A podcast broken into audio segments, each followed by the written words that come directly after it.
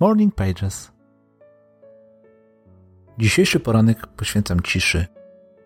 Tej w głowie, w tle, ciszy na papierze, na dworzu i w domu, tej nocnej, jak i tej zimowej. Takiej, która jest boskim ukojeniem, która pozwala usłyszeć, odpocząć, skupić się.